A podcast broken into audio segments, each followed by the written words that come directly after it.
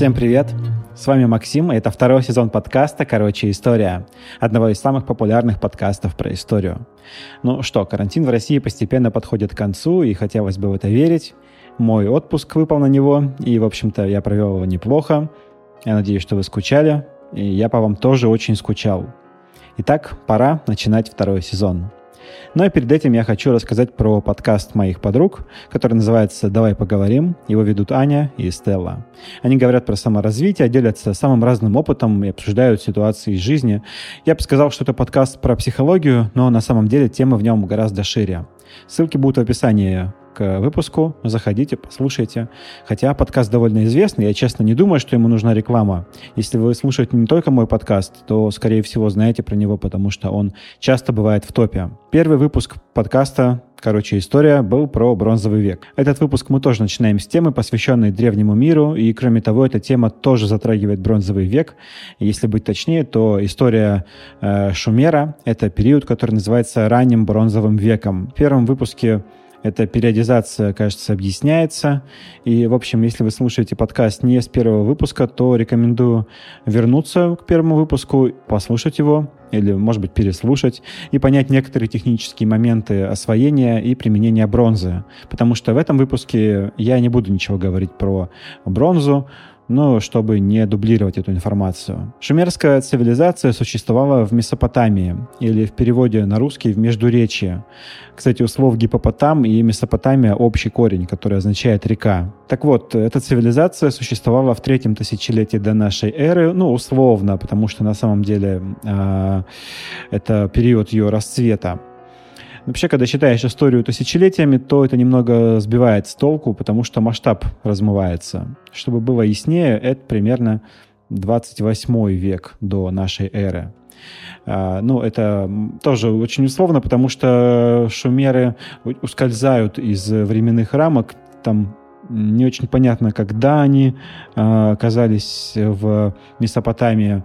Но и на самом деле к этому мы перейдем подробнее. Но вот 28 век — это период, когда о шумерах становится известно, когда они появляются в Месопотамии. И, ну, наверное, они появились там раньше. Просто в 28 веке до нашей эры там появляется информация, которой можно более-менее доверять. При этом мы знаем о них, я скажу так аккуратно, достаточно много, потому что до нас дошло чрезвычайно много образцов их письменности, которая в основном расшифрована, хотя с этим есть и проблемы.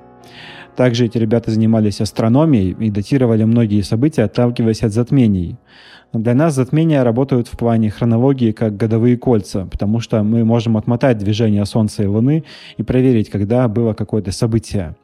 Но этот метод все равно не дает какой-то сверхточности, поэтому датировки некоторых событий спорные. Тем не менее, хотя в истории шумерской цивилизации есть белые пятна, в общем-то, мы довольно неплохо знаем, что они из себя представляли, можем по большей части читать их тексты, знаем о том, как были организованы их государства, земледелие, религия, и это все благодаря по большей части их текстам. То есть это была цивилизация, которая серьезно прокачала письменность. Они были довольно грамотными людьми. Жили шумеры, как я уже сказал, в Междуречье. Это пространство между реками Тигр и Евфрат. Само по себе это пространство является частью так называемого плодородного полумесяца. Это регион на Ближнем Востоке, вытянутый от Персидского залива до Синайского полуострова. Иногда частью этого полумесяца считают еще и Египет. В общем, лучше на самом деле загуглить, посмотреть на карту, как это выглядит.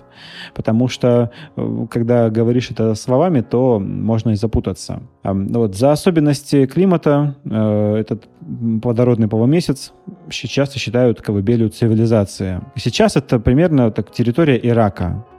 И, кстати, можно сказать огромное спасибо бывшему его руководителю, Саддаму Хусейну, ныне покойному, за то, что он в попытках отыскать преемственность своего государства древнешумерскому, древнеаккадскому проводил множество раскопок. Ну, то есть не сам копался в земле, конечно.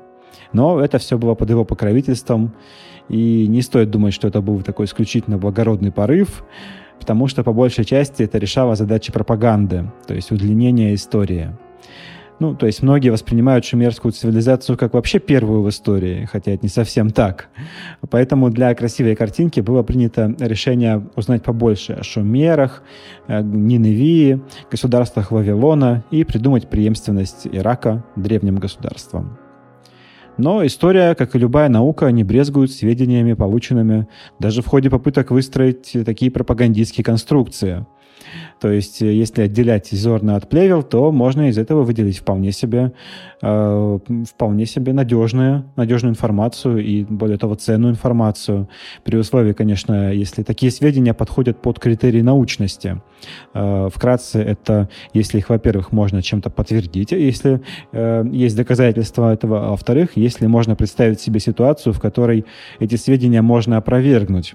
То есть, что эти сведения фальсифицируемы, потому что, сейчас я рискую отвлечься, но, допустим, мы предположим, что все доказательства, которые подтверждают это, они поддельные, и мы должны представить себе, какой эксперимент провести, чтобы эти доказательства поставить под сомнение, и поставить под сомнение эти сведения. Как-нибудь, может быть, стоит сделать отдельный выпуск про методологию истории. Вот, пишите в комментариях, если такой выпуск нужен, если, по вашему мнению, не будет сильно нудным. И, наверное, если будет запрос на это, то я что-нибудь придумаю. Ну, как бы там ни было, шумерская цивилизация предстает перед нами в основном в виде текстов, потому что с остальным есть одна проблема. Междуречье позволяло вести земледелие за счет разлива рек Тигра и Ефрата. Кстати, Тигр разливается раньше, чем Ефрат. Но первые города появились рядом с Ефратом. Так получилось, что... потому что у Тигра более высокие берега. А люди, которые жили в Междуречье, отводили воду от рек при помощи рытья каналов. И отвести воду от Тигра было бы сложнее. Вообще, многие специалисты считают, что шумеры выбрали себе не самое удачное место, потому что над ним нужно было старательно работать. Но в противовес этому есть... два возражения, как минимум. Первое о том, что именно такая усиленная работа и пробудила к жизни цивилизацию. А во-вторых, шумерам, в общем-то, на самом деле там было удобненько, потому что разливы заиленной воды позволяли получить урожай 2 раза в год. И это было прям отлично и позволяло сидеть на этих местах до скончания веков. Так вот, разливы воды, иногда с плодородным илом, они спасали шумеров, но они сильно испортили картину нам, потому что мы теперь очень мало знаем всего насчет шумерских домов. Они строили их не из дерева, а из сырой глины. Делали кирпичи, которые клали друг на друга и оставляли сушиться. И таких домов им вполне хватало. Но нам осталось от этого очень мало материалов, потому что их просто посмывало водой. Можно предположить, что смывы домов водой в то время, когда у шумеров начинался сезон полевых работ, были обычным делом. Но когда цивилизация пришла в запустение, то эти дома вообще смыло, и никто их не восстанавливал. А также, например, смыло реками целый город Аккад. И мы теперь не знаем, где он вообще находился. Знаем об этом только примерно. То же самое случилось с шумерскими и аккадскими захоронениями. И захоронениями тех, кто жил на этих территориях до шумеров. Но об этом дальше. Как я говорил, есть такой стереотип, что Шумер — это первая цивилизация в мире вообще. Один из исследователей древнего Шумера, Сэмюэль Крамер, назвал свою книгу «История начинается в Шумере». И я помню, что и у меня, например, было такое мнение, что до шумеров вообще никакой истории не было. А что Сэмюэль Крамер имел в виду под названием этой книги? Ну, во-первых, он имел в виду, что эта цивилизация, она как бы выныривает из предисторического периода человечества. Но в этой фразе есть еще кое-что. Дело в том, что шумеры, несмотря на всю их невероятную отдаленность от нас, имели очень много институтов, которые нужны для нормального общества и которые сейчас есть у нас. И когда читаешь шумерские тексты, вообще возникает ощущение, что люди не меняются. В том смысле, что даже в 28 веке до нашей эры это уже были люди, они что-то писали. И вообще всего от шумерской цивилизации дошло до нас около 1 000 000 глиняных табличек. И вообще этот народ очень неплохо писал. Ну, это говорилось в первом выпуске, нужно будет повторить это и сейчас. Большинство шумерских текстов — это бухгалтерские проводки, договоры и документы отчетности. То есть прямо на глиняных табличках. Из этого следует, что шумеры, разумеется, были склонными к торговле. причем, вероятно, более чем к производительному труду. Во-вторых, это означает, что этот народ был грамотен. Ну, вообще, когда есть не просто язык, а письменность, это всегда способствует улучшению торговли. Спросите любого бухгалтера, если у вас есть такие знакомые, и вам скажут, что торговать без учета просто бессмысленно. Это, кстати, очень круто, что когда к моменту, когда шумеры начали торговать и записывать торговые операции, то у них не было бумаги, потому что бумага портится, ее едят насекомые, чернила выгорают. Да и вообще в истории есть примеры, когда собрания драгоценных текстов сгорали. Вот взять, например, Александрийскую библиотеку. А глиняные таблички сохранялись, когда попадали в огонь, и теперь у нас есть огромное собрание таких табличек. Правда, они разбросаны по миру, и иногда возникают сложности с тем, чтобы составить единый текст из разрозненных кусков, которые находятся в разных коллекциях. Так сложилось, потому что первые археологи вообще не парились, когда чего-то находили, растаскивали все и забирали это домой. Это сейчас места раскопок размечают на квадраты, развешивают табличками любые объекты, а раньше все расходилось по рукам и только потом оказывалось в музеях. Насчет письменности. Писали шумеры клинописью, на своем особенном языке, происхождение которого не ясно вообще. Насчет клинописи распространяться особенно нечем. Я думаю, вы понимаете, что это техника письма палочкой на глине, как стилусами в древних телефонах с сенсорными экранами. Собственно, эта палочка в греческой адаптации называется стилусом. При этом в глине получались черточки, заостренные с одного конца, с того, на котором палочка вынималась из глины.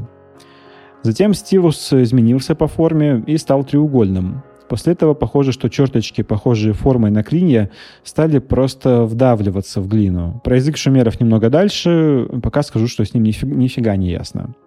Но давайте перейду к тому, как это вообще вышло. Для этого нужно коротко, как у нас в подкасте водится, рассказать, что мы вообще знаем о происхождении шумеров.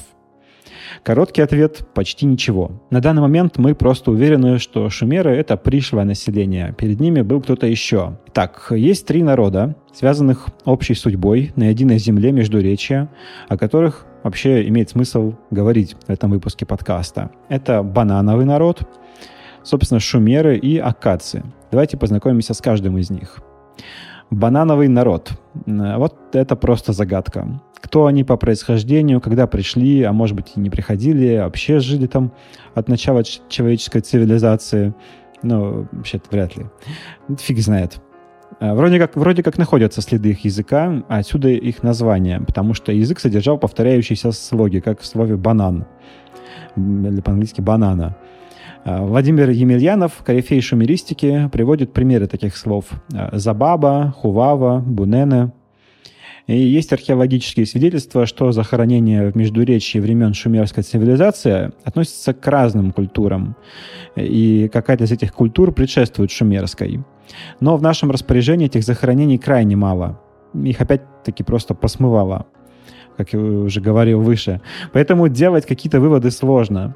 Ясно только то, что в какой-то момент шумеры покорили предшествующую цивилизацию. Чем именно, культурой или войной, тоже неизвестно. Скорее всего, до шумеров какая-то цивилизация уже существовала, и шумеры начали строить свою цивилизацию не на пустом месте.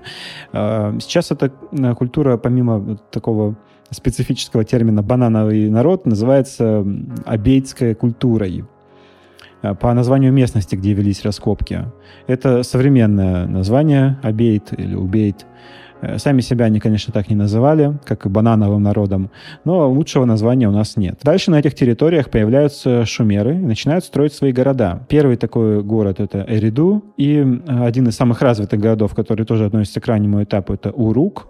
Кстати, название Ирак происходит от этого названия. В Библии это звучит как Эрех. Судя по развитию разных городов в одно и то же время, южные города были развиты сильнее. Из этого историки делают вывод, что экспансия шумеров шла с юга, то есть территории, которая близко к Персидскому заливу, на север. Южнее плодородного полумесяца и Междуречья только Персидский залив. Из этого делается смелый вывод, что шумеры приплыли по морю. Это интересно, но имеет слабые места. Ранние шумеры не особо интересовались судостроением, не особо плавали. Хотя, справедливости ради, это из-за почти полного отсутствия дерева. в той области. Поэтому эту романтическую версию со счетов сбрасывать не стоит, и просто давайте скажем, что это скрыто туманом тысячелетий. Сами шумеры, как назло, не оставили никаких надежных упоминаний своей родины. Возникает просто впечатление, что история им вообще не была интересна, история их происхождения. Но есть два места, которые они упоминают в своей мифологии, которые можно использовать как начало для поисков. На сегодня это еще ничего не дало в плане поиска их родины. Это места под названием Дельмун и Арата. Дельмун – это, судя по всему, остров Бахрейн в Персидском заливе, и шумеры говорили про него как про место, откуда вообще возникла жизнь на Земле. Но на этом и все. А вот Арата – это тоже мифологическое место, которое как будто было источником стандартов для шумеров, потому что про все хорошо сделанное шумеры говорили, что оно сделано как в Арате. На этом и все. Ничего точнее про эти места сказать нельзя. Было сделано много работы, проделано много поисков, но пока Дельмун только ассоциировали с островом Бахрейном в Персидском заливе. Про дерево, кстати. У ранних шумеров, как я говорил, с ним были проблемы, поэтому его можно было только наторговать. Поэтому долгое время у шумеров лук не был популярным оружием, не было развито судостроение, и, кроме того, дома строились из сырой глины, потому что тратить дерево на ее обжиг было непозволительной роскошью. Насчет торговли. В первом выпуске про бронзовый век было сформулировано такое утверждение, что весь мир тогда был замкнутой экосистемой, где каждая цивилизация играла свою роль, а обмен ресурсами шел через торговлю и реже через войну. Так вот, Шумер находился там, где позднее возникнет Вавилонское царство. Поэтому все это более-менее справедливо и для эпохи ранней бронзы. Шумеры назвали себя черноголовыми. Почему? Никто не понимает. Была теория, что, может быть, рядом жили какие-нибудь белоголовые или рыжие, но это ничем не подтверждено. Может быть, это опять как с половцами, про которых я говорил в прошлом выпуске, что их название восходит к желтому цвету. И есть предположение, что желтыми они называли себя просто для красного словца. В общем, здесь понимания нет. Еще шумеры выделялись своими статуями и фигурками с большими глазами, причем действительно большими. Причем они так изображали всех. Каких-то характерных черт человека они не изображали вовсе. Все люди на их изображениях — это просто такие стандартные люди, до чего не дошел даже Советский Союз. А вот почему мы их называем шумеры? Сами они себя так точно не называли. Территорию, на которой они жили, они сами называли Кингир. Дальше путем странных языковых мутаций через аккадский язык это слово превратилось в шумер. Ну и мы вслед за территорией называем так и народ. Шумеры обитали на юге Междуречья, и им сперва была незнакома царская власть в том смысле, в котором мы имеем это, в том смысле, в котором мы понимаем ее обычно. Вместо царской власти у них были руководители ирригационных работ, которые хорошо разбирались в плодородном или в том, как провести потоки воды из реки в поле. В общем, копошились они себе в иле и что-то выращивали. В это время у них иногда происходили стычки, в основном на тему, кто у кого прибрал к рукам плодородной земли. И так постепенно в ходе стычек народ закалился, и начали образовываться города, то есть полноценные города. Раньше это была просто территория, такая общинная территория с участком земли. А вот в процессе этих стычек появились уже полноценные города со своими вождями. Сначала вот вождями были руководители ирригационных работ, и вот этот термин со временем стал называться «энси». «Энси» — это, в общем-то, жрец, который немного еще и чиновник, и вождь, и человек, который разбирается, как межевать землю, и разбирается в ирригации. Но позднее появилась вполне себе такая, скажем так, светская власть, хотя здесь тоже это условно светская. Это люди с должностью, которая называлась Лугаль. В принципе, это иногда переводилось не как царь, а как князь. Можно и так сказать. Это даже не столько светский, наверное, сколько военный лидер. Сейчас тоже про это дальше будет. Слово «лугаль» переводится как «большой мужчина». Можно было сказать «большой человек», но шумеры бы меня не поняли. Шумеры вначале не создали единого государства. Они были разделены по городам, из которых какой-нибудь один выделялся. Это был Киш, то Урук, то Ур. У каждого города был свой бог-покровитель из старших богов, например, Мардук, Инанна, Энлиль и так далее. А старшие боги — это те, которых признавало население всех шумерских городов. Но были еще и младшие боги под названием Аннунаки, культ которых признавался только в пределах одного города. Вот эта система и не позволяла до определенного времени стать городами Месопотамии единым государством, потому что каждый город имел свой культ, то есть его жители приносили жертвы своему старшему божеству и не приносили их другим богам. Это была задача населения жрецов другого города. Но этих чужих старших богов тоже чтили. Поэтому в случае захвата города получалось так, что ты от своего бога не можешь отказаться, и другого бога почитать тоже вроде как не имеешь права.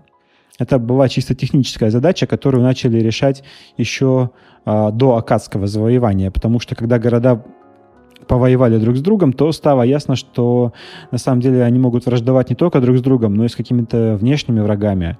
И задачу решили путем установления вот титула Лугаля, о котором я говорил раньше.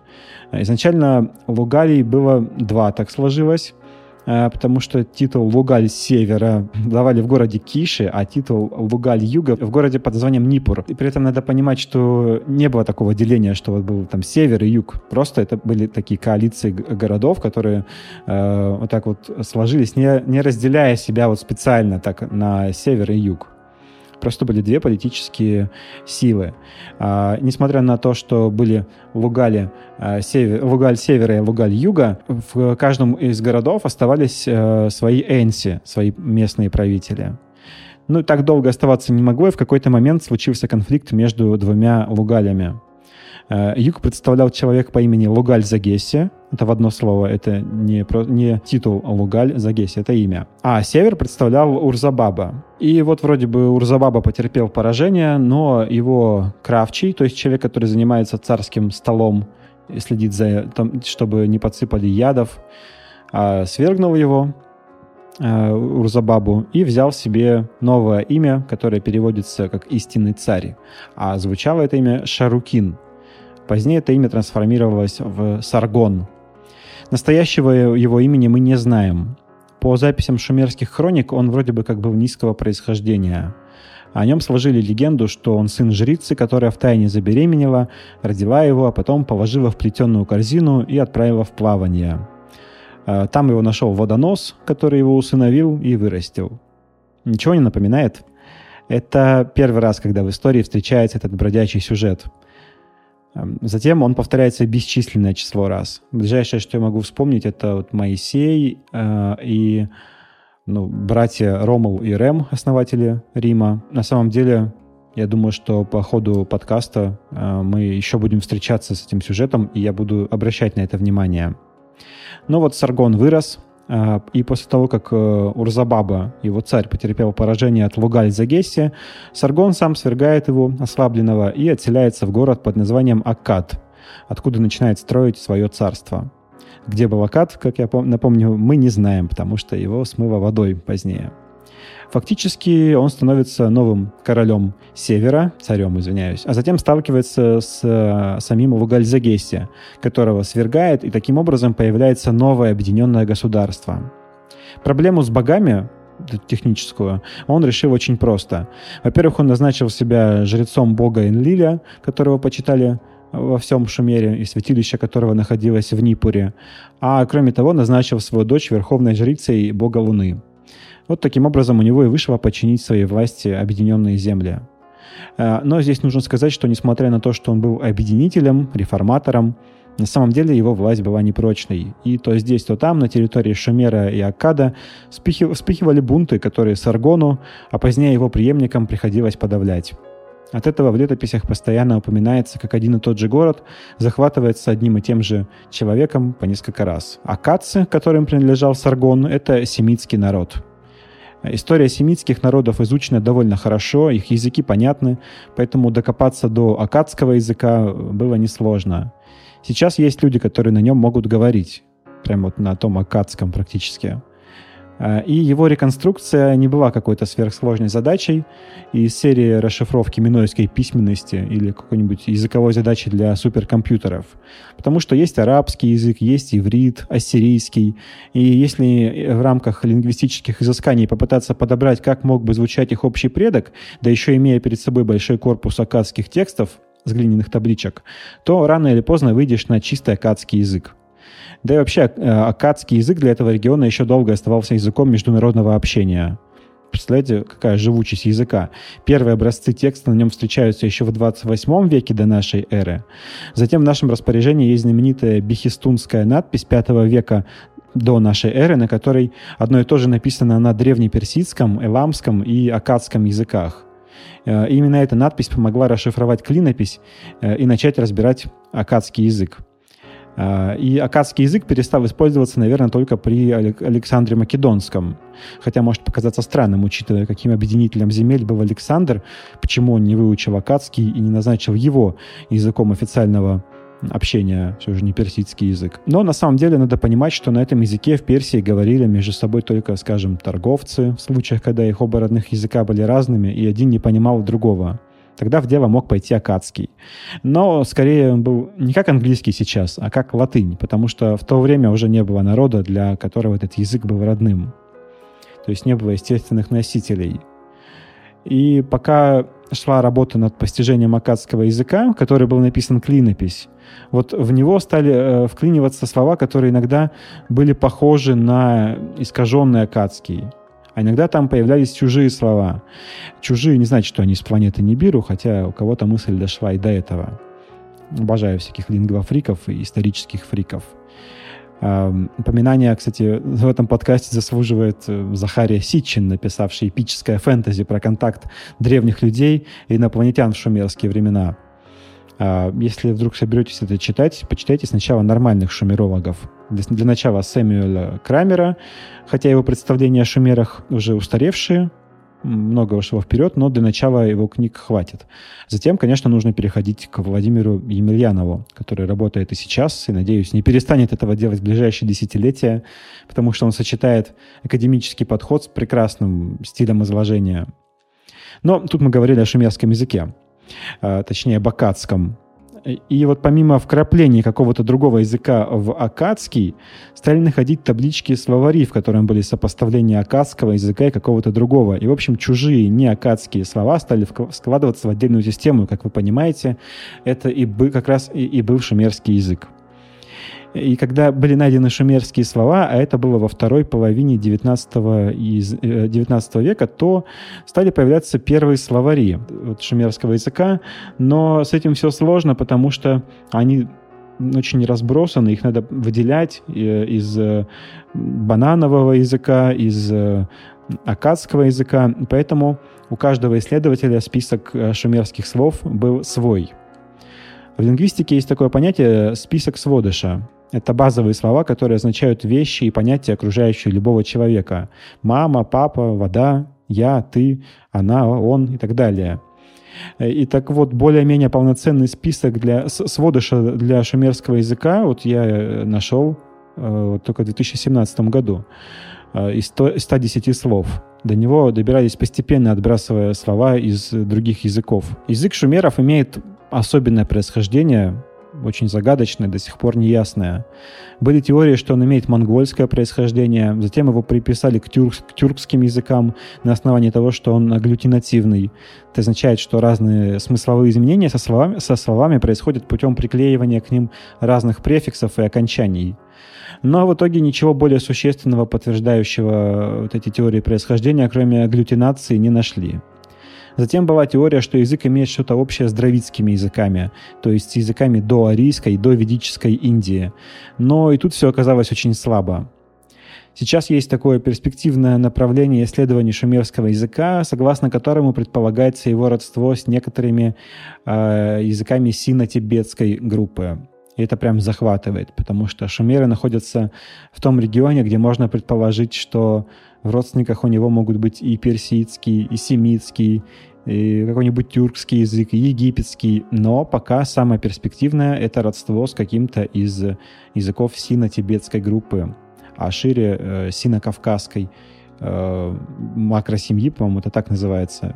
Извиняюсь заранее перед лингвистами, если что-то сказал не так. Но вот этот факт родства я прошу не воспринимать как доказанный факт, потому что шумерским языком есть множество проблем. Вот эта история, когда из этой клинописи постепенно начали выделять шумерские слова произошла потому, что когда аккадцы пришли на территорию шумеров с севера, они начали писать шумерской клинописью тексты на своем языке. То есть, как если бы мы начали массово писать английскими буквами, как в начале появления мобильных телефонов в России. Тогда для того, чтобы вместилось больше букв в сообщение, нужно было писать транслитом. Если этого не делать, то твое сообщение делилось на несколько, а связь была дорогой, особенно для тех, кто пользовался смс-ками. Но со временем эта проблема решилась. А если бы все осталось как было, и русские буквы бы тогда вообще вдруг исчезли, если бы появилась привычка писать вообще все русские слова английскими буквами, тогда в будущем могла бы возникнуть проблема, как отделить русский язык от английского, особенно если бы русскоязычное население стало доминировать на планете. Нет, это не важные имперские фантазии, я просто теоретизирую. У шумеров и аккадцев случилось именно так. Поэтому список базовых слов появлялся очень долго. Шумерский язык прям вырубался по частям. Интересно, что в шумерском языке вот есть еще и вторая проблема. Много букв и их сочетания звучали одинаково. Изначально было предположение, что они отличались тонами, как в китайском языке, что вроде как должно было подкрепить предположение о родстве с китайским, но нет, потому что одинаково звучащих букв и сочетаний было слишком много. Там что-то около 26 тонов, если предположить, что это были бы тоны. Как звучал шумерский язык, на самом деле мы примерно понимаем, потому что у нас есть словари из того времени.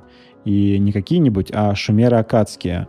То есть, и зная, как звучит аккадский язык, мы знаем, как звучит шумерский язык из вот этих вот словарей. Ну, опять-таки, это условно словари, на самом деле это двуязычные надписи. Есть еще проблема с тем, как проходит разделение между аккадом и шумером. Дело в том, что в период объединения это государство называется царством Шумера и Аккада. Аккадцы пришли к шумерам с севера, причем не с завоеваниями Саргона, а раньше. Аккадцы жили бок о бок с шумерами, торговали с ними, вступали в браки, и среди некоторых правителей шумерских, формально не аккадских городов, были правители с семитскими именами. Вероятно, что Аккадом назывался север Междуречья, а шумером – юг, расположенный ближе к Персидскому заливу. Со временем два народа от тесного сожительства стали почти неразделимы. И те, и другие использовали и шумерский, и аккадский языки, и вместе основали цивилизацию, которая занималась скотоводством, земледелием и торговлей.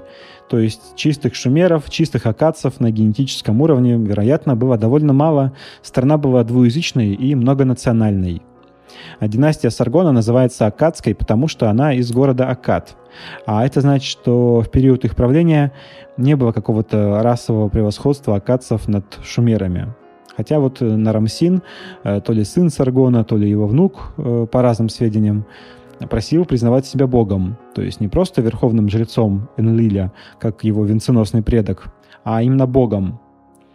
Эти реформы находят негативный отклик, и есть даже заметка о том, как Нарамсин и вовсе приказал своим воинам ограбить храм Энлиля в Нипуре, после чего разгневанный бог наслал в качестве наказания на шумер и аккад варваров, которые, как водится, пришли с севера. Это были гутии или кутии по другим источникам, которые 100 лет держали страну под игом, если приводить аналогии. Но это испытание шумерская культура выдержала, и в итоге правитель Урука, Утухенгаль, свергнул гутиев, когда они были заняты вопросами престола наследия, то есть впали в свою собственную разновидность раздробленности. После этого наступает продолжительный период шумерского ренессанса. Снова шумерские правители усиливаются, власть переходит к династии города Ура, среди которых нужно выделить царей по именам Ур-Намму и Шульги. Их имена ласкают слух каждому юристу, потому что именно они издатели первых законов, которые дошли до нас. Возможно, кто-то возразит, что первые законы все-таки подписаны именем царя Хамурапи, но нет, законы Хамурапи просто очень хорошо сохранились, но были не первыми. А вот Ур-Намму и Шульги, первые, про кого мы знаем, что они зафиксировали правила жизни в государстве и в обществе в виде законов. Просто они дошли до нас фрагментами. Еще, конечно, следует выделить царя по имени Гудея, который правил независимым городом под названием Лагаш. Этому городу повезло и в случае с аккадцами и с гутиями, потому что он развивался самостоятельно. Так вот, Гудея, наверное, один из первых, кого можно назвать просвещенным монархом. Ему приписывали установление порядков, когда даже рабы имели свои права.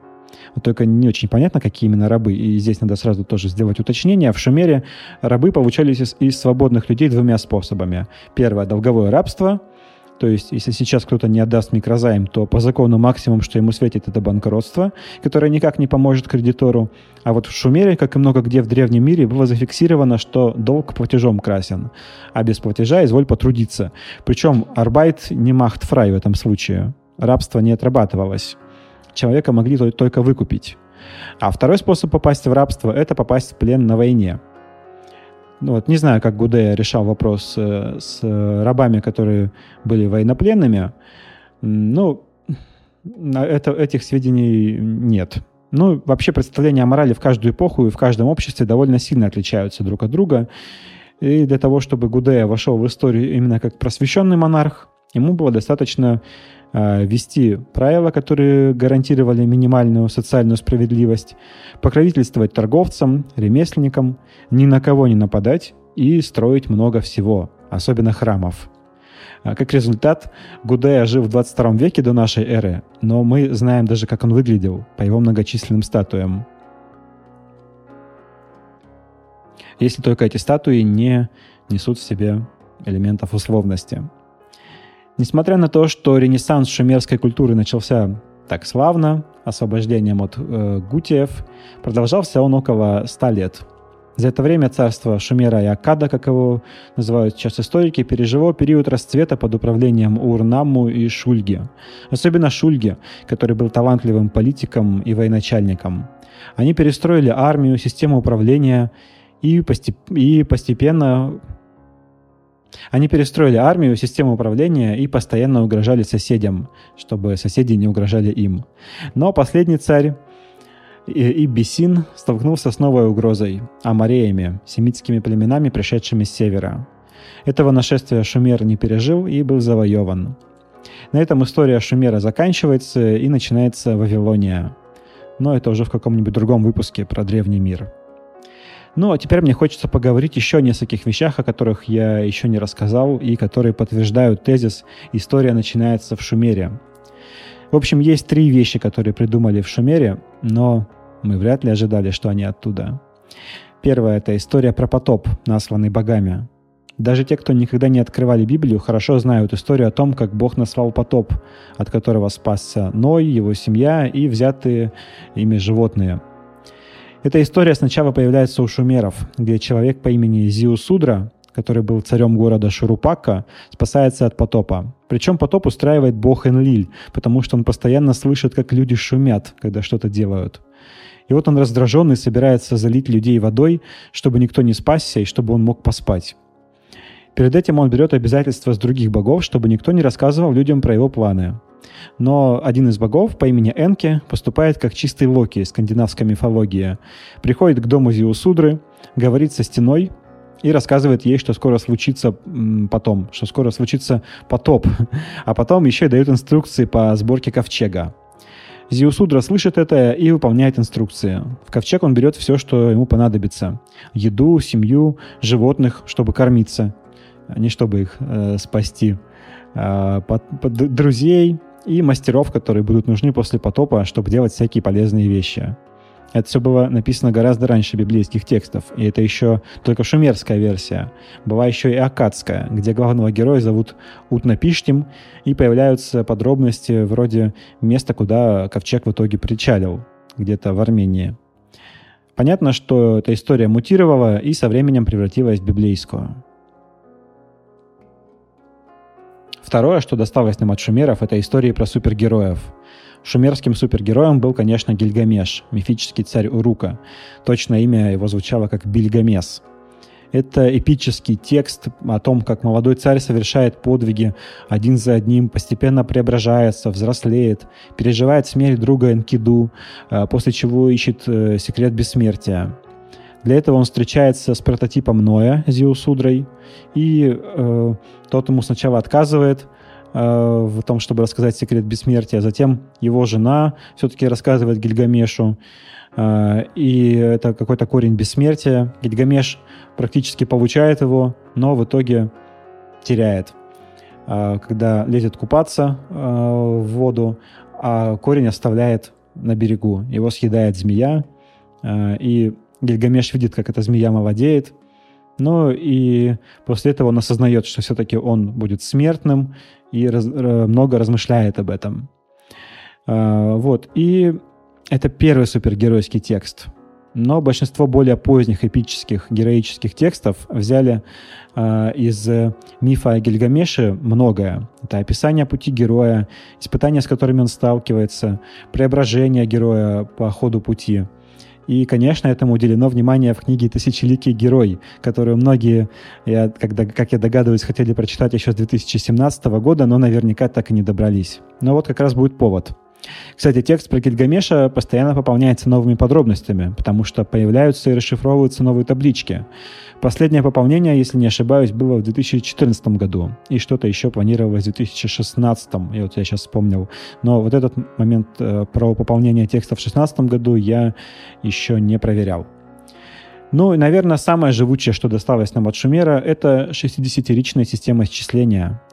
Мы используем ее при подсчете времени, и благодаря шумерам, а затем Вавилону, который взял эту систему у нас в часе 60 минут, а в минуте 60 секунд.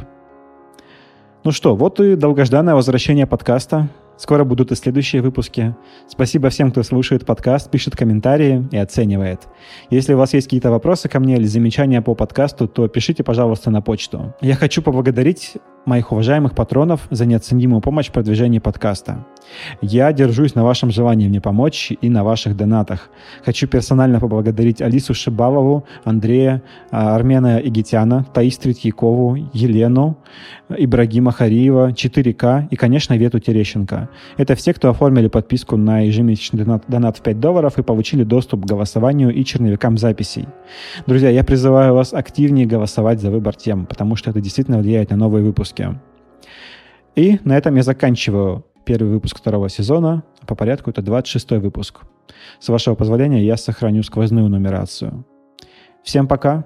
До новых выпусков.